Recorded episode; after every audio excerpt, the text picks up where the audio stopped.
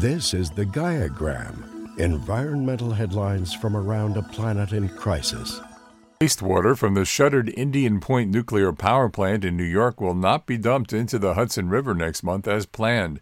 The owner, Holtec International, said last week that it would take more time to explain its plan to elected officials and community leaders who have become alarmed about potential harmful effects on the environment. A recent notice from the company that it might speed up the process alarmed some environmental activists who oppose discharging the wastewater because it contains tritium, a radioactive element. Riverkeeper, an organization that advocates for clean water in New York, opposed the plan, saying ingestion of tritium is linked to cancer and children and pregnant women are most vulnerable. Riverkeeper called the wastewater to be stored in tanks on site until a safer method of disposal could be devised. More than two feet of rain in six hours brought Fort Lauderdale to a standstill last week, shutting down the city's airport and stranding drivers on flooded streets, and more flash flooding was expected. The flash flooding came as a surprise to many locals, despite the state being accustomed to daily torrents of rain and strong winds from hurricanes. As the storm shut down Fort Lauderdale, a Senate committee voted Thursday to forbid state and local agencies from considering the danger of climate change when investing pension money. The Intergovernmental Panel on Climate Change is the world's leading assessor of science related to climate change and provides regular assessments relating to its impacts and future risks.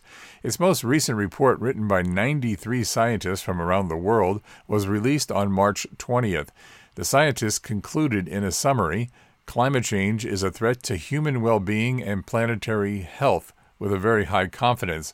There is a rapidly closing window of opportunity to secure a livable and sustainable future for all. As the New York Times pointed out, the words very high confidence are the words chosen by the IPCC scientists. This is a scientific term that means that they are fairly certain that what we are experiencing every day is a threat to a livable and sustainable future for all. Spring has sprung unusually early in the eastern United States.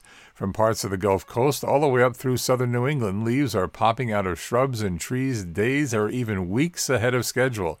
Some areas are experiencing their earliest spring on record, which means communities are also enduring an unusually early allergy season. Experts say rising temperatures, among the most visceral consequences of unfettered fossil fuel combustion, play a role in this year's accelerated spring. In some places, spring arrived earlier than any time in the past four decades. It probably comes as no surprise to people living in low lying coastal regions, but seawaters are rising by large measurable amounts. That assessment comes from NASA, which has analyzed 30 years of sea level satellite measurements. Since 1993, the seas rose by almost 4 inches. Last year, NASA estimated that levels along the U.S. coastlines could rise as much as 12 inches above where they are today by 2050. It would get worse in other parts of the world. The Yale Climate Connections reported that a recent study suggested that homes constructed in floodplains, storm surge zones, regions with declining water availability, and the wildfire prone West are overvalued by hundreds of billions of dollars, creating a housing bubble that puts the U.S. financial system at risk. The problem will get worse as sea level rises and storms dump heavier rains, and if unwise building practices continue. NPR reports salmon fishing off the coast of California, particularly Chinook salmon, is facing a ban until spring due to anticipated near record low numbers of fish that will return to the state's rivers to spawn. This measure is being recommended by the Pacific Fishery Management Council, which oversees West Coast fisheries. This was the Gaiagram environmental headlines from around a planet in crisis.